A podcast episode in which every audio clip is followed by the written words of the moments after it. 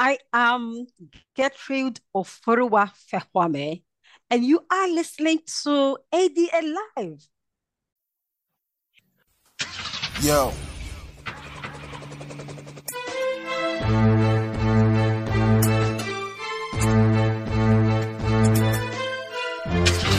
All right, let's roll. Let's go.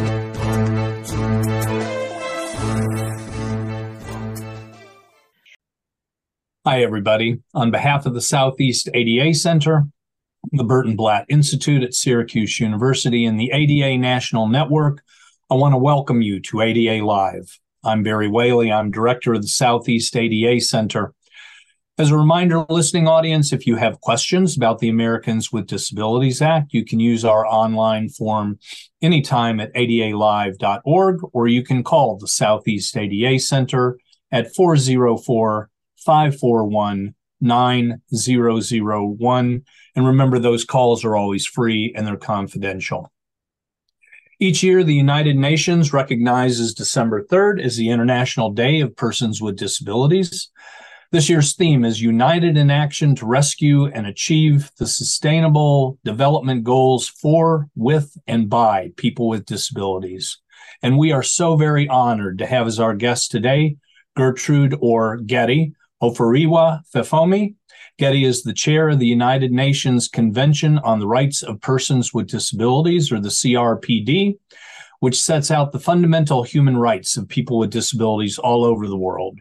Getty also works as the Global Advocacy Manager for Social Inclusion for Sightsavers, a global nonprofit organization that works in more than 30 countries to prevent blindness and fight for the rights of people with disabilities. In this episode, we'll discuss the work and the mission of the United Nations CRPD and highlight some of the important issues facing people with disabilities around the world. We're happy to have as our host today the chairman of the Burton Blatt Institute, Dr. Peter Blank. And Peter, I'll turn the program over to you. Thank you, Barry and Getty, if I may. It's uh, quite an honor to be with you. Your work is touching so many millions of lives around the world. To begin with, Getty, perhaps tell us a little bit about your background, your disability, and your career history. Thank you, Peter. So, Getty comes from Ghana, a country in West Africa. And I am a person with visual impairments, in fact, totally blind. As a growing child in a district community in Ghana, after being enrolled in school to age 10, I realized I couldn't read from the blackboard. It immediately took intervention from the health specialist checkup, and I was given reading glasses. And by age 14, I couldn't use it again and remained in mainstream school without adequate support because Ghana didn't have inclusive education at that point. Fast forward, after secondary school O level, I had to enroll at a segregated residential school for the blind. And as if the stigma and discrimination I faced from my teachers and some friends at the secondary school was not enough, I really experienced social barrier with some encounter that almost made me feel like ending my life. But I had an intervention with another visually impaired person who wasn't at the school. She was in a teacher's training college. And that changed my attitude. That told me I had a future. That introduced me to the organization of persons with disabilities from the blind. And that made me know that the role of persons with disabilities in the lives of others is important. That is how I moved on with my educational career moved on to be a professional teacher, and then moved into development as I have done so much volunteering for the organizations of persons with disabilities in Ghana and Africa. So in 2006, I joined Sightsavers after leaving a development agency uh, for the World Blind Union, and this is where I have been. And so I have risen through the ranks of different career responsibilities, and now a global advocacy manager. I'm married with three daughters. Thank you, Getty. As our listeners may know, the United Nations Convention on the Rights of Persons with Disabilities, which is abbreviated as the UNCRPD or the CRPD, is an international human rights law that sets out fundamental human rights of people with disabilities. Tell us a little bit about the UNCRPD and what your role is with them. Thank you, Peter. The Convention on the Rights of Persons with Disabilities, CRPD, is the first treaty that is in place to protect and promote the rights of persons with disabilities worldwide. It encompasses the already existing treaties, including that for children and women, and recognizes that of the civil and political rights as well. And at the moment, the treaty has been ratified by 188 countries. It has a committee that monitors the implementation of the treaty. The committee is made up of 18 members elected from anywhere from the world as experts, be persons with disabilities, and some not persons with disabilities. I joined this committee in 2018 after losing an election in 2016 and got re-elected in 2022 and was elected the chair of the committee on the 6th of March 2022. As the chair, with leading with a bureau, it also has a secretariat and my committee members working and interacting with other treaty bodies, the entire um, Human Rights Commission, and organizations of persons with disabilities, allies, and other civil society organizations. We work towards the monitoring by engaging states. The convention also has an optional protocol which allows submission of communication by individuals. And it goes through a critical criteria because you should have exhausted all national opportunities before it will be admitted into the committee's work as a communication. And as when necessary, we also conduct inquiries. Are there differences or similarities between our Americans with Disabilities Act and the UNCRPD? Oh, yes and no, I would say. So fundamentally, and as you know even more than I do, the Americans Disability Act is long-lived and it's been a model for many national legislations on disability and even part of it as the CRPD as well.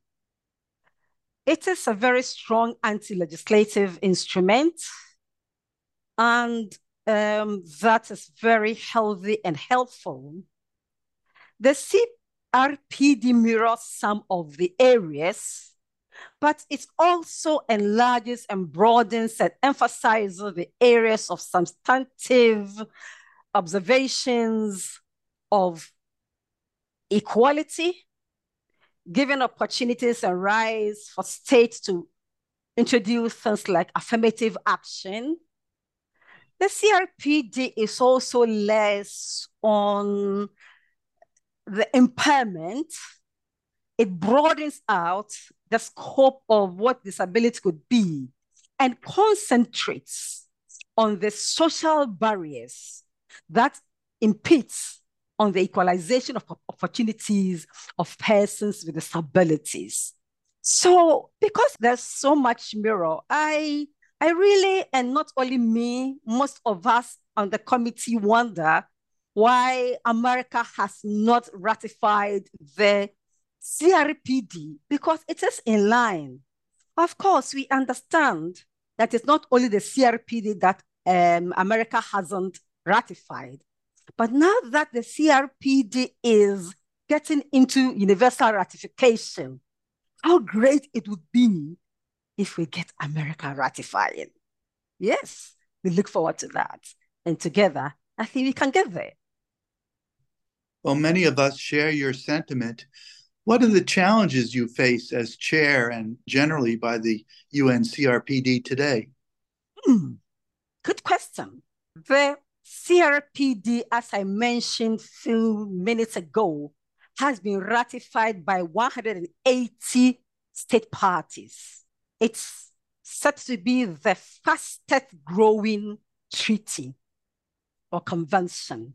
And although we have some delays in some submission of initial reports, there's quite a reasonable submission of reports, but we have a great backlog. We have over 43 initial reports that we haven't been able to review, and I think 29 periodic ones. This is mainly because we have grown in number as a as a state party since 2014, but our meeting times haven't changed. We have a maximum of two sessions of seven weeks. And no matter how hard we work, we are not able to pull together enough time. We would have required a third session like other treaty bodies who have reached that level of ratification. But we haven't gotten that yet. We are working on it. We are engaging with the Office of the Human Rights Commission and all who need to be involved. And hopefully, there may be some consideration going forward. So, what do you think are the major achievements of the UNCRPD to date?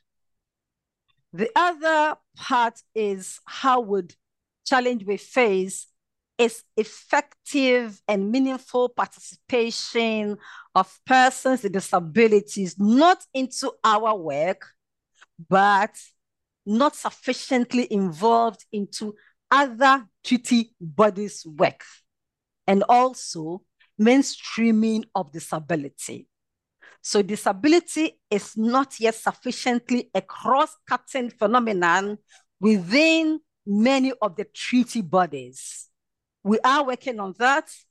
We are creating closer relationship with the Committee on the Rights of the Child, Committee on the Rights of the Elimination of All Discrimination Against Women, the Committee Against Torture, and we will continue to build this collaboration.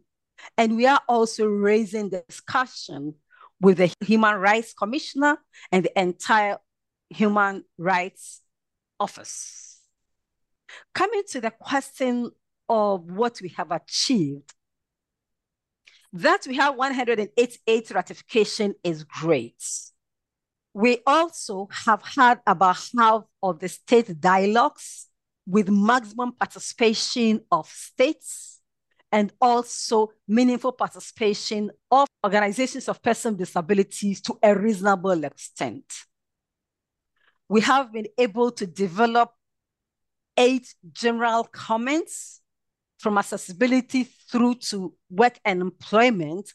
And these general comments elaborate and explains the articles of the convention to be user friendly to states and to civil society organizations, including organizations of persons with disabilities. At the moment, we are on the ninth general comment, which is on Article 11 of the Convention on the Rights of Persons with Disabilities on situation of risk in humanitarian emergencies. We have also been able to build some collaboration, as I said earlier, with some of the treaty bodies, particularly that of the children and women. And to the extent that we have been successful in issuing combined statements relevant to children with disabilities and women and girls with disabilities with these treaty bodies. We have also been able to develop guidelines on deinstitutionalization. We did observe during the COVID 19 issues that many persons with disabilities really were disadvantaged, particularly those who are in institutions. And so the issue of deinstitutionalization has been intensified. We have a guideline and we are raising awareness and engaging state parties and all others to join in ensuring that we dismantle institutions. It is not the best. Persons with disabilities need to live in their community and choose where they wish to live. What do you hope to achieve by the end of your term in 2026 as chairperson? I might end up repeating some of the things I've said earlier because they are important. Strengthening collaboration with other treaty bodies towards mainstreaming of disability issues within the treaty bodies' work. I also looking at strengthening relationship between Geneva and New York. So, for example, the Sustainable Development Goals you and I know cannot be achieved at a pace where persons with disabilities have been left behind. And most of the discussions are in New York, in New York with different facets, including the team of the Conference of State Parties, the team that works on the park, the team that works on the Summit for the Future. And so I'm taking the time to engage the different facets, also letting some of my committee members and the Bureau help in this engagement we are looking to ensuring that what has been achieved on disability within the declaration that took place in September will just be the beginning and will grow it. Would also grow to the extent that disability becomes more integrated and included would be the best word within the work in New York and the human rights arena should be seen as the second side of the coin of development so that the human rights observance and the sustainable development goals go hand in hand. And these are some of the things I wish to achieve, including improving the participation of persons with disabilities within the human rights initiatives. Thank you, Getty, for this great information. I want to remind our listening audience, ADA Live, if you have questions about this topic or any other ADA Live topics, you can submit your questions online at www.adalive.org or call the Southeast ADA Center at 404 541 9001. And now, a word from this episode's sponsor, the United Nations Convention on the Rights of Persons with Disabilities. The Convention of the Rights of Persons with Disabilities, CRPD, is an international human rights treaty of the United Nations intended to protect the rights and dignity of persons with disabilities. Parties to the convention are required to promote, protect, and ensure the full enjoyment of human rights by persons with disabilities and ensure that persons with disabilities enjoy full equality under the law. The convention serves as a major catalyst in the global disability rights movement, enabling a shift from viewing persons with disabilities as objects of charity, medical treatment, and social protection towards viewing them as full and equal members of society with human rights. The convention was the first UN human rights treaty of the 21st century. Welcome back, everyone. I'm Peter Blank, chairman of the Burton Blatt Institute. Our guest is Getty, chair of the United Nations Convention on the Rights of Persons with Disability, who also works for an organization called Sightsavers as their global advocacy manager for social inclusion. Tell us a little bit about what Sightsavers does, Getty, please. Sightsavers is an international development organization who works in over 30 countries in lower and middle income groups. We work towards prevention of avoidable blindness, treatment and elimination of neglected tropical diseases, and fights for the promotion and equalization of opportunities for persons with disabilities. Sightsavers is very interested in the work that I do, not only with the direct, but also considers the work on at the CRPD level as an important role of Sightsavers. Before my election, when there was almost no woman, there was actually only one woman left on the Committee on the Rights of Persons with Disabilities. Sightsavers worked with me and other allies an equal world campaign ensuring that women are elected onto the committee.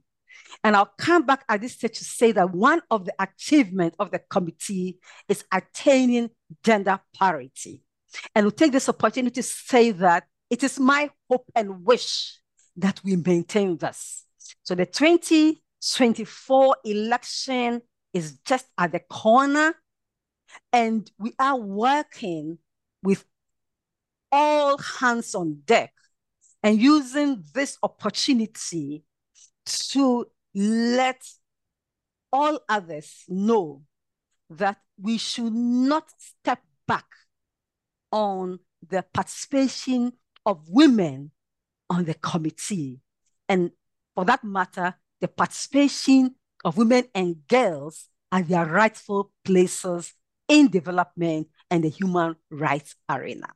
So, this is something you hope to see continue beyond your tenure as chair of the CRPD. What other future aspirations do you have for the United Nations Convention on the Rights of Persons with Disabilities? Yes, that the political will of states will be heightened so that the protection and promotion of rights of persons with disabilities will really be attained. There's quite a level of lip service. And the journey is slow, although we've attained some level, but it is too slow too slow from the growing majority of persons with disabilities. Let us, for instance, reflect on the SDGs as I just said earlier. Let us reflect on the risk, the UN risk survey for the midterm. We haven't come far as persons with disabilities for the observance of our inclusion in the risk reduction strategy at all. And our accessibility issues and reasonable accommodation has still a long way to go.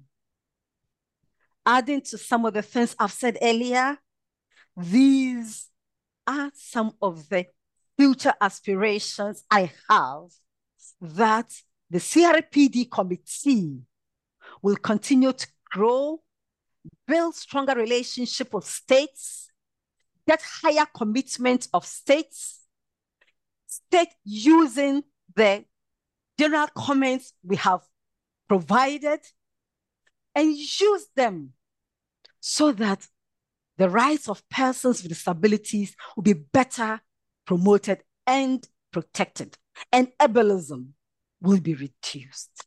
So that's clearly an important message you have for governments around the world.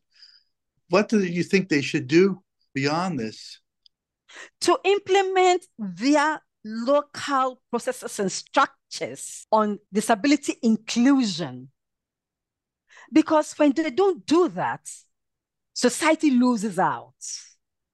And when society loses out, the plans and efforts of all kinds from work and employment, education, health, equity, name them, all become reduced, if not a failure. So, what I hope that states would do is to be more attentive and more particular to inclusion of persons with disabilities, including women and girls with disabilities, and ensuring meaningful participation of organizations that represent voices of persons with disabilities. And also be more ready to report and report in a more quality and accurate way to the CRPD committee. And together with all allies, donor partners, and organizations of persons with disabilities and individuals with disabilities, build a better future for all. Thank you for this great information you shared with our listeners today about the important work that you do to improve the lives of persons with disabilities around the world. Would you like to leave our listeners with any final comments or any thoughts to share? I want to say that we have seen considerable effort by state parties in this time. However, progress remains to be made. We are not where we need to be. And therefore, I and the Committee on Persons with Disabilities call on state parties to reinforce their anti-discrimination frameworks to develop community-based, inclusive, and accessible services so that we can better address violence, exploitation, and abuse against persons with disabilities. And also to ensure that persons with disabilities are heard through meaningful consultation and their active involvement in decision making. We are at a critical juncture to ensure that persons with disabilities are not left behind in development. The Summit of the Future represents a unique opportunity, and to that end, it creates an opportunity for transformative, as a related and disability inclusive action. We can't lose this. I think together we can achieve. Thank you, Getty. With leadership like yours conveying, I think we will achieve.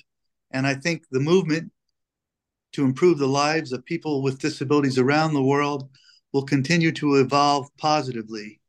I want to thank you very much for your time. And it's really been an honor to speak with you, even briefly, today. I'll turn it back to Barry for the closing. Thank you, Peter. I appreciate that. Getty, thank you for being with us today. I am in the most enviable position of wishing the chair of the CRPD uh, happy uh, International Day of People with Disabilities Day for on December 3rd, and I wish you every success when the state's parties convenes again next June. Listeners, you can find a recording of this podcast on our website, adalive.org along with useful resources to learn more about the disability rights work of the United Nations and to celebrate December 3rd as the International Day of Persons with Disabilities. You can access more ADA Live episodes with archived audio accessible transcripts and resources on our website, adalive.org. Remember, you can listen to ADA Live on the SoundCloud channel. Just search for SoundCloud forward slash ADA Live. Download ADA Live to your mobile device on your podcast app by searching for ADA Live. If you have questions about the Americans with Disabilities Act, again, you can use our online form at adalive.org or contact your regional ADA center at 1 800 949 4232. And those calls are always free and confidential. ADA Live is a program of the Southeast ADA Center, the Burton Blatt Institute at Syracuse University, and is a collaboration with the Disability Inclusive Employment Policy Rehabilitation Research and Training Center. Our producer is Celestia Ohrazda with Cherie Hoffman, Mary Morter, Marcia Schwanke, Chase Coleman, and me, I'm Barry Whaley. Our music is from Four Wheel City, the Movement for Improvement. We also invite you to tune in to our companion podcast, Disability Rights Today, for in depth discussion on important court cases that shape disability rights and the Americans with Disabilities Act. You can learn more at disabilityrightstoday.org. Thanks for being with us. We'll see you next episode.